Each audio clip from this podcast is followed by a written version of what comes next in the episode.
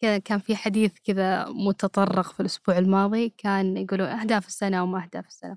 بعدين في واحدة كذا تدرس لغويات قالت لنا تعرفون وش الفرق بين السنة والعام؟ ما أدري إذا تعرفون المعلومة ولا لا قبل. في في فرق؟ إي في فرق. يعني أحس معلومة غريبة مرة تكون حتى مذكورة في القرآن. أن السنة بمعنى سلبي اللي هو القحط أو يعني مدلل عليها بالأشياء السلبية. أما العام لا معناها أنه المطر والخير وكذا. عجيب. وذكرت كذا بالقرآن بآيتين فمثلا في السنين كانوا يقولون آه، تزرعون سبع سنين دأبا اللي هي معناها اللي هي التعب والنصب. بعدين في آية ثانية يقول تكملة لها وفي نفس الموضع ثم يأتون بعد ذلك عاما فيه يغاث الناس. فالعام هي بمعنى المطر والغيث فكذا كانت تقول إنه دائما لما تقولون لحد كل عام وأنتم بخير لا تقول له كل سنة وأنت طيب. فانتبه لهذه المعلومة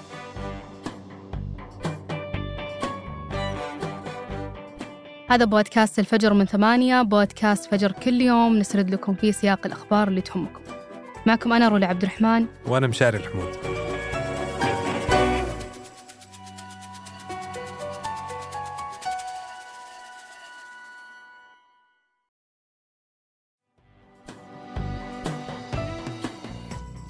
قيمة فجر اليوم الحفلة رقم 81 لتقديم جوائز الجولدن جلوب لأحدث الأعمال الفنية في العام.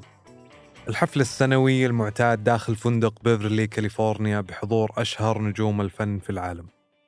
وزعت ترشيحات بين فيلم باربي اللي حصل على تسع ترشيحات للجوائز وهو العدد الأكبر بين كل الأفلام المرشحة. وبعده مباشرة يجي فيلم أوبنهايمر بثمان ترشيحات. ويبدو أن المبارزة بين الفيلمين اللي عرفت تجاريا باسم باربنهايمر راح يكون لها فصل ثاني مع حفل جوائز الأوسكار بعد كم شهر. وتقاسم فيلم Poor Things للمخرج يورغس لانثيموس وفيلم Killers of the Flower Moon للمخرج مارتن سكورسيزي المركز الثالث بسبع ترشيحات لكل فيلم. فيما يتعلق بالمسلسلات اكتسح الموسم الأخير من مسلسل Succession تسع ترشيحات. وإذا ودك تعرف طبعا أكثر عن هذه الأعمال كتبنا في النشرة السينمائية في ثمانية عن أغلبها. لكن المهم هنا أن نعرف وش هي الجائزة أصلا؟ وش أهميتها؟ وليش حفل هذه السنة استثنائي وله صبغة سياسية بحتة؟ حفلة توزيع جوائز جولدن جلوب هو ثاني أكثر الحفلات انتظارا في عالم الفن والسينما. بعد حفلة توزيع جوائز الأوسكار. لذلك كانت تعتبر منصة حديث مهمة للأحداث العالمية. أو كذا كانت إلين عام 2021 حفلة عام 2022 كانت ضربة قوية لأهمية الجائزة وكان الحفل بدون ضيوف وحتى ما انذاع في التلفزيون. وأعلن الفائزين من خلال سلسلة تغريدات في تويتر اللي هو إكس حاليا. كل هذا كان بسبب اللي حصل قبل سنتين وغير درجة أهميتها تماما. وقتها كثر الحديث عن فضائح تتعلق بالتنوع والأخلاقيات والعنصرية واتهامات عن أعمال فساد مختلفة داخل رابطة الصحافة الأجنبية في هوليوود وهو الكيان التاريخي المسؤول عن تنظيم الجائزة وترشيح الأفلام اللي تم حلها نهائياً الآن. اتهم أعضائها بقبول الهدايا من الاستديوهات المهتمة بوضع أعمالها للحصول على الجائزة. بعدها توقفت رابطة هوليوود عن تولي مسؤولية جولدن جلوب بعد ثمانية عقود. وجت الشراكة الجديدة اللي كانت وراء قرار زيادة عدد المرشحين من خمسة إلى ستة لكل فئة. واستحدثت جائزتين لفئة أفضل stand up تلفزيوني والإنجاز السينمائي وشباك التذاكر. الأمر هذا أنتج اللائحة الأكثر تنوعاً عرقياً للجوائز الرئيسية في عالم الترفيه. هذا بحسب ما قالته رئيسة جوائز جولدن جلوب هيلين هوهن في بيانها. بشكل عام تبدو أهمية الحفل والجائزة فإن صناع السينما في العالم يفهمون وين تتجه الأفكار اللي ممكن تدعمها هوليوود بالإضافة يفهمون وش هي نوعية الأعمال الفنية المرغوب فيها. ببساطة تمنح إشارات للاتجاهات الفنية في أفلام العام القادم لو أرادوا لفت الأنظار لها. حتى أن جوائز الأوسكار الأكثر شهرة عالمياً غالباً ما تمنح جوائزها نفس الأفلام باختلافات بسيطة. لذلك تحمل الجائزة بعض التوجهات الفنية وأيضاً السياسية والاجتماعية للمجتمع الفني والعالمي. على سبيل المثال كان حفل الجولدن جلوب وقت رئاسة دونالد ترامب يحمل شبه اتفاق على إعلان معارضة الرئيس وصلت لحد السخرية. وكان ذلك تحت إعلانات الحرية وقتها. وكثير دعمت الجائزة أيضا أفلام وقصص حياة السود وحقوق الإجهاض والحريات الفردية عموما. الأصوات اللي خرجت وقتها أعلنت أن الحفل نفسه وسيلة للحديث عن أزمات العالم. صوت عالي ينادي بالحرية والسلام للجميع. والحديث في السياسة وقتها كان مقبول ما دام إنه ينتقد الرئيس دونالد ترامب. طيب وش اللي يخلي حفل هالسنة استثنائي؟ الحرب الإسرائيلية على غزة اللي دخلت شهرها الثالث الحين أثبتت أنها مثيرة للخلاف والتعارض بشكل استثنائي عن أي خلاف آخر. أثارت الحرب انقسام كبير داخل هوليود اللي تفتخر دائما بالقيم الليبرالية اللي تتبناها في كل موقف. حتى أنه في بداية الحرب قال العديد من أعضاء الصناعة اليهود أنهم شعروا بخيبة أمل بشأن صمت أصدقائهم. لكن في الأسابيع الأخيرة بدأ الناس اللي كانوا أكثر صراحة في دعم الفلسطينيين وضد الحرب الإسرائيلية في غزة يواجهون ردود فعل سلبية مهنية. حسام عاصي العضو السابق في رابطة الصحافة الأجنبية في هوليوود كان عنده تصور عن استثنائية حفل العام ويقول عندما التحقت بالجولدن جلوب عام 2010 السردية الإسرائيلية كانت تهيمن بشكل تام على هوليوود لم يكن هناك من يتجرأ على مواجهة تلك السردية. فالمشكلة كانت عدم الوعي والهيمنة هيمنة السردية المعادية للعرب والمسلمين وللفلسطينيين.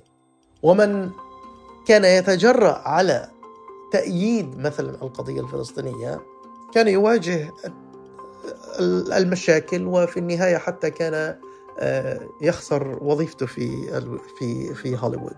وأذكر مثلا في مقابلة أجريتها مع ناتالي بورتمان حيث اتهمت الحكومة الإسرائيلية بالعنصرية والمطالبة بإلغاء المقابلة. ما حدث في الحرب الجديدة على غزة أن الناس الآن عندها وعي لما يحدث.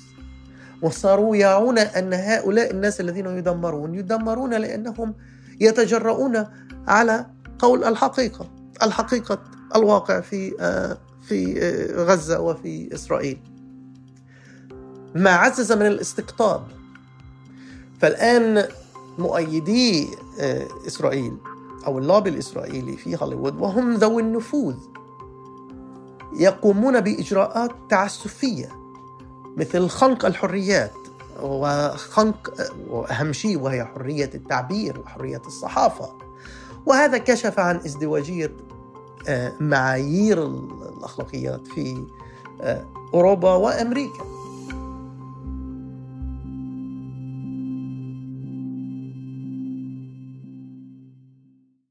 بشكل عام حظت إسرائيل تاريخيا بدعم قوي من هوليود.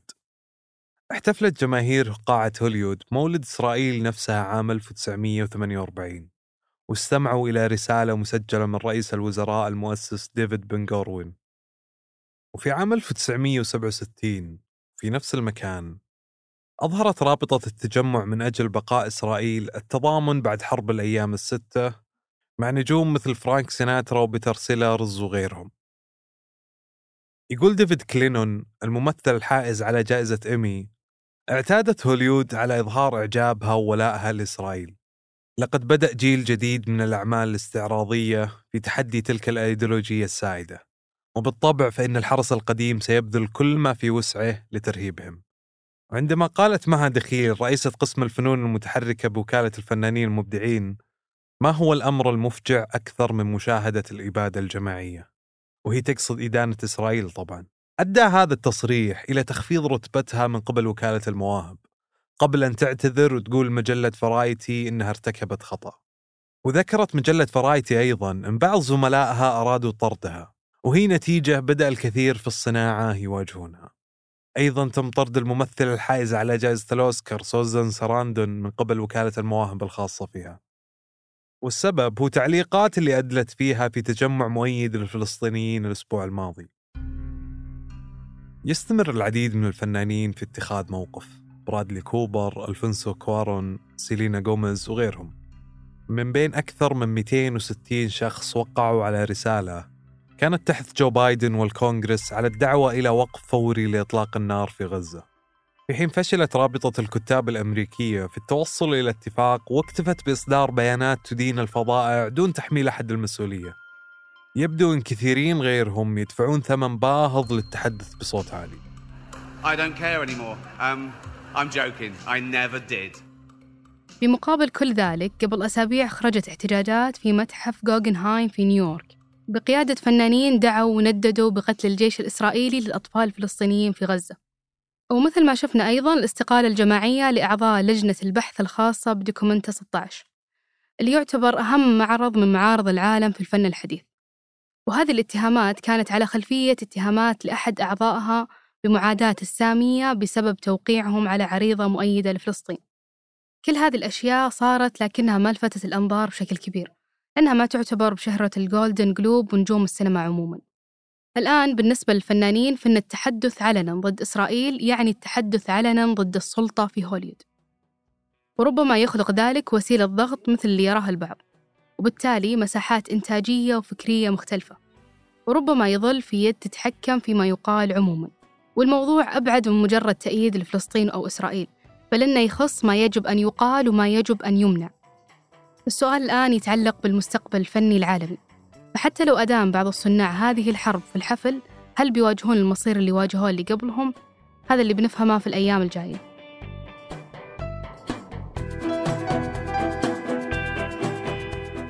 وقبل ننهي الحلقة هذه أخبار على السريع. نشرت البحرية الباكستانية سفنها في بحر العرب. وهذا في أعقاب حوادث وقعت مؤخرا تتعلق بالأمن البحري حسب ما قالوا متحدث باسم البحرية في بيان يوم الأحد. وأعلنت الصحف أن السفن البحرية الباكستانية تقوم بدوريات مستمرة في بحر العرب لضمان سلامة طرق التجارة الباكستانية.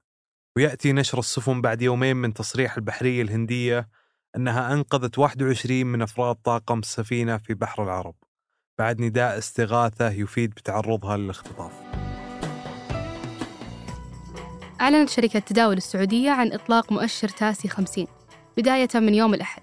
أوضحت الشركة أن هذا المؤشر يرصد أداء أكبر 50 شركة مدرجة في سوق الأسهم السعودية تحديدا من حيث إجمالي القيمة السوقية. وتشكل الشركات اللي ضمها المؤشر 90% من القيمة السوقية الحرة واللي تحقق معدل قيمة متداولة سنويا لا تقل عن 5% بحيث يتيح المؤشر رصد أداء أكبر الشركات على مستوى السوق. ويمكن استخدام تاسي 50 كمؤشر معياري لكل من صناديق المؤشرات المتداولة وكذلك العقود المستقبلية وعقود الخيارات وغيرها من المنتجات المالية الحكومة المصرية تفصح عن استراتيجيتها الاقتصادية خلال فترة الرئاسة الممتدة من 2024 إلى 2030 في وثيقة صادرة عن رئاسة مجلس الوزراء. تحاول فيها جمع مصادر نقد أجنبي بقيمة 300 مليار دولار بحلول العام 2030 وتتبنى برنامج قومي لرفع معدل نمو الصادرات المصرية إلى ما لا يقل عن 20% سنوياً. كما تحاول أن يصل حجم الصادرات إلى 145 مليار دولار في عام 2030 وتوفير ثلاثة ملايين فرصة عمل للمصريين بالخارج بما يعزز نمو التحويلات بعشرة سنويا. محاولة تقليل البطالة لأدنى مستوياتها خلال 40 عام. وتبدو هذه محاولة جديدة للنهوض من التعثر الاقتصادي المصري مؤخرا.